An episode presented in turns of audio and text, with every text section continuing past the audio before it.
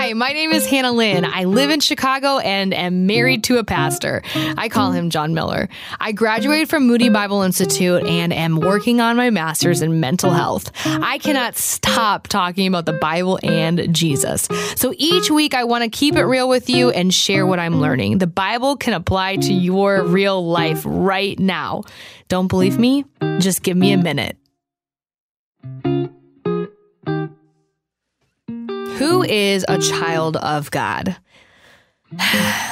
Are you a child of God? Am I a child of God?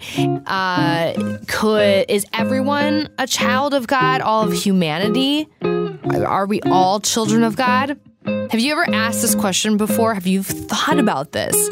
Maybe you have, maybe you haven't. Who is a child of God? So when we throw around that phrase, what does that actually mean? Uh, my sister recently brought this topic up to me because she was preparing to share the sin talk during a Young Life club night.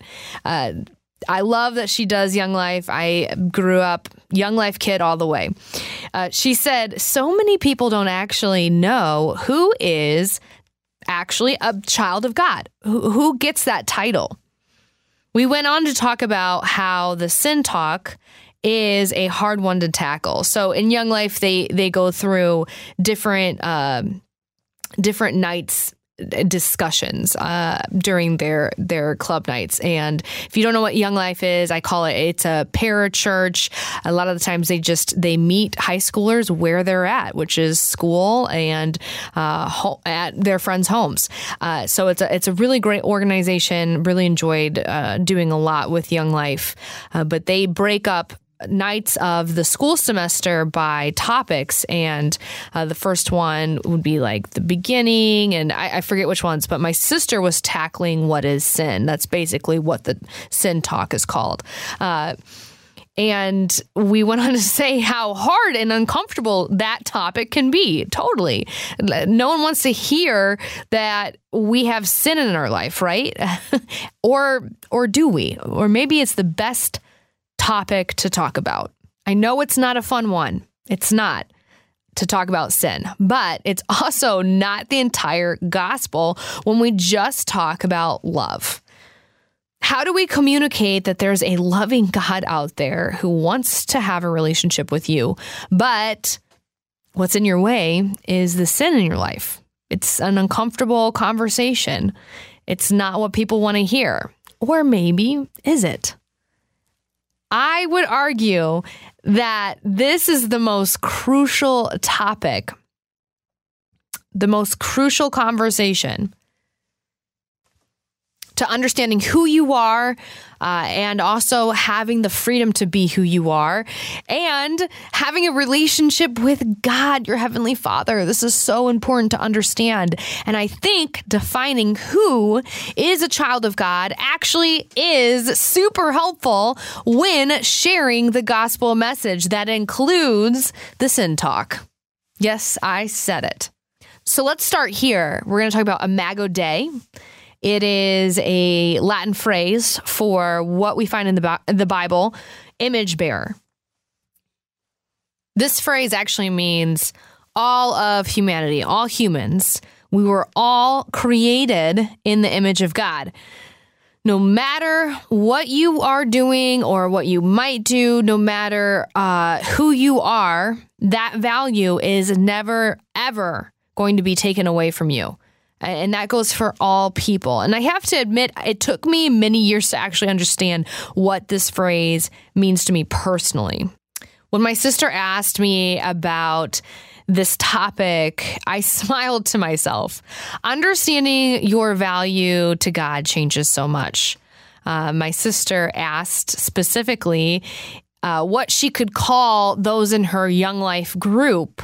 Not all of them are Christians what could she address them and tell them that they are? There's got to be something to to define a, a group of people and say you matter to God. I feel so passionate about this. Everyone needs to hear this. It's so amazing that God has created us all in his image and loves us all, even when our backs are turned against him. So you can find this in Romans 5 8. But God demonstrates his own love for us in this that while we were still sinners, Christ died for us. And the verse that you know very well, John 3:16. For God so loved the world that he gave his only son, that whoever believes in him will not perish but have eternal life. For me, knowing that I am an image bearer does two things. One, I know how much I am loved. And secondly, I value all people. All people the same way. The homeless man on the side of the intersection I pass every single day has just as much value as the lawyer I know at church. And I just want to hang out here on this point and give you a side note here. This also means that the value of women and men are equal. We'll, we'll get into that a little bit more, but it's because God, from the very beginning, has said that both male and female were created in the image of God. And anyone who devalues women since that point has directly gone against what God has stated in Genesis. I'll give you more biblical foundations uh, and backup for that. I paint sometimes. I love using acrylics and creating something that brings others joy. I know what it's like to create something that is a part of who I am. And that's what God has done with each human. There's a purpose and a mystery and a mirror to who He is in each person. This has changed how I treat people and how I view people. I think before I understood this image bearer principle, I valued people based on what they did. Now that doesn't matter, and I am able to know my own worth too. My worth isn't based on what I've done or contributed. I have value and worth because I am created in his image. And that is what I told my sister. And she can tell her Young Life students that they are dearly loved and created in God's image. What a powerful thing. And when you share that with somebody, you can pray that his kindness leads each person to repentance. And that's from Romans 2 4. Okay, so here is the biblical foundation for Imago Dei, uh, image of God. The biblical foundation to Imago Dei starts in Genesis. God created Adam and Eve, says they are good, and then declares that they are both created in his image. You can read Genesis 1 26 to 28. Next, in Genesis 5 1 through 3, we see that when God created man, he made them in the likeness of God, male and female. He created them. Then in Genesis 9 6, we are warned against shedding human blood because of the image of God. This mention of humanity being image bearers is important because this is after the fall. So just because humanity sins doesn't mean they stopped being made in the image of God, which is very important. This means that all of humanity are image bearers, even with a sinful nature. So, right in the beginning, we see that humans are created in God's image, and because of that, all lives are precious to Him. We also find texts in the New Testament pointing to humans as the image of God. James 3 9, Romans 8 29, Ephesians 4 22 through 24, Colossians 3 9 through 10. There are also tons of verses that point towards Jesus as an image of God in the New Testament. Having text that points towards the Imago Dei of Jesus proves Christ's humanity. And in Second Corinthians 4 4 and 6, it talks about this world being blinded and not able to see the glory of Christ, who is the image of God. Colossians 1 15 says, He is the image of the invisible God, the firstborn of all creation. John 14 8 through 9 calls Jesus one with the Father. Hebrews 1 3 states that Jesus is the exact imprint of God's nature. And this is why the character of Christ is so important to understanding who God is. This also points to the miracle that Jesus is what he is 100% God and 100% man. So that's the biblical foundation of Imago Dei. That means that we are all created equal. We are all created in the image of God. And because of that, that gives so much value. And you can see right away that Adam and Eve are completely equal in God's eyes. He created them in the likeness of a God, male and female. So anytime we devalue women in this culture, in this time, in a family, in a relationship, God says that that is not ever what he created. That is not what he set up. That was not his plan. That is not what he wants. So anytime anyone talks to you about uh, about that and what God has on on his heart for women in Christianity or in the church or in the Bible, you point to this because people get this we have gotten this wrong. We have gotten this wrong. But you know what? The Bible has not. God has not.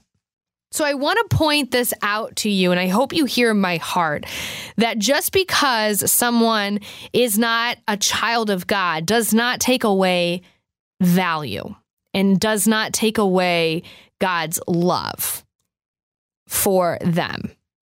But it is crucial because you're you want to be a, a child of God. And here is what a child of God looks like. I think adoption is such a powerful uh, picture of what God actually has done for us that we were not born uh, children of God. We have to make a decision to follow Christ. And through what Christ did on the cross, that he died and then on the third day rose again, eh, paid the price for our sins. He didn't just stay dead. He he proved that he is God and he did that for us. He had to to make the right relationship between us and God because we are enemies of the cross. We are enemies of God. That's how we were actually born. We were born with our backs turned against God. And through Jesus Christ, we are what the Bible says adopted as sons or daughters of God. I'll just illustrate it this way. So, John and I have amazing adopted siblings, Marin and Kayan, and they are so amazing. We love them to pieces we are careful about the word adoption. For instance, we welcomed a new cat in our home in 2020 and we're we are careful to say that we rehomed our cat Karen instead of saying we adopted her because adoption in our household is reserved only for our awesome amazing adopted siblings. And it's the same when we talk about the family of God, who's adopted into the family of God. Terms and words matter. That's why I'm taking the time to unpack this with you.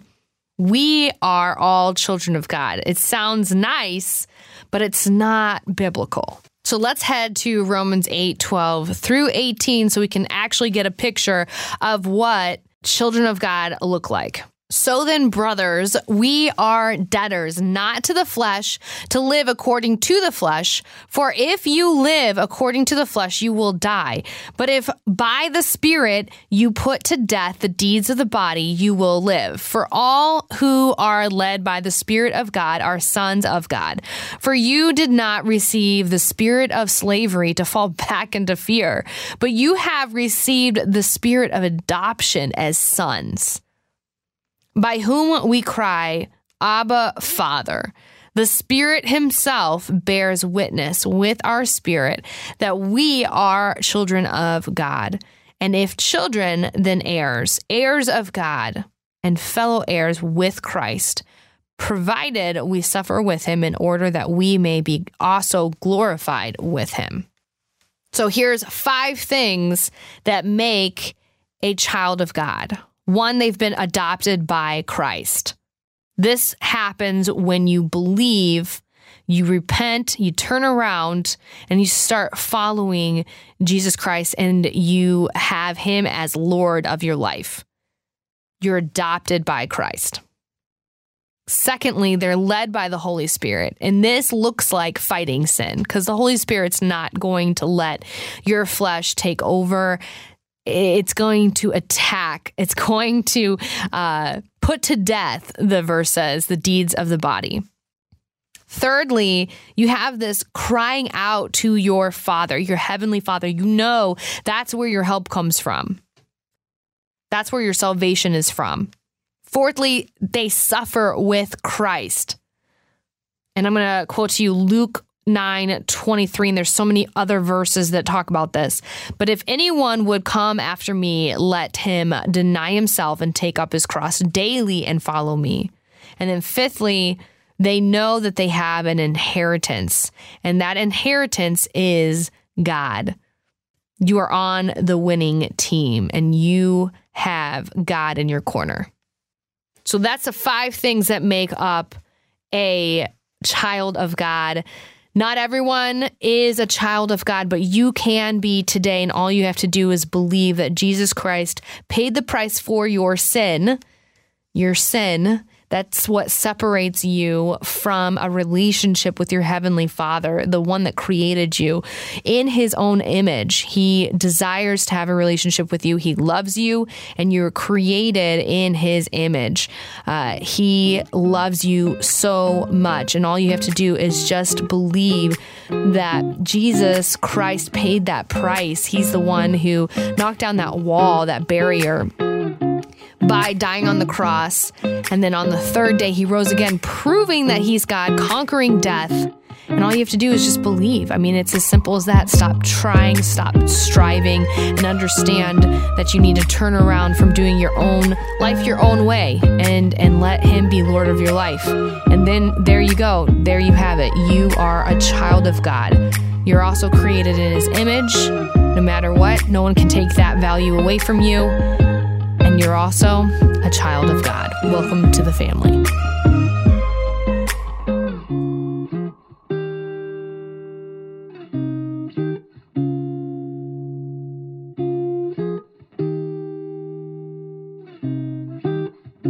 Wow, that's real. And I'm your host, Hannah Lynn. While you're here, don't forget to follow That's Real Radio, hit like, and share with a friend. If you want to find out more about me, the Bible, or Moody Radio, head over to that'srealradio.org. That's that'srealradio.org. Thanks for giving me a minute.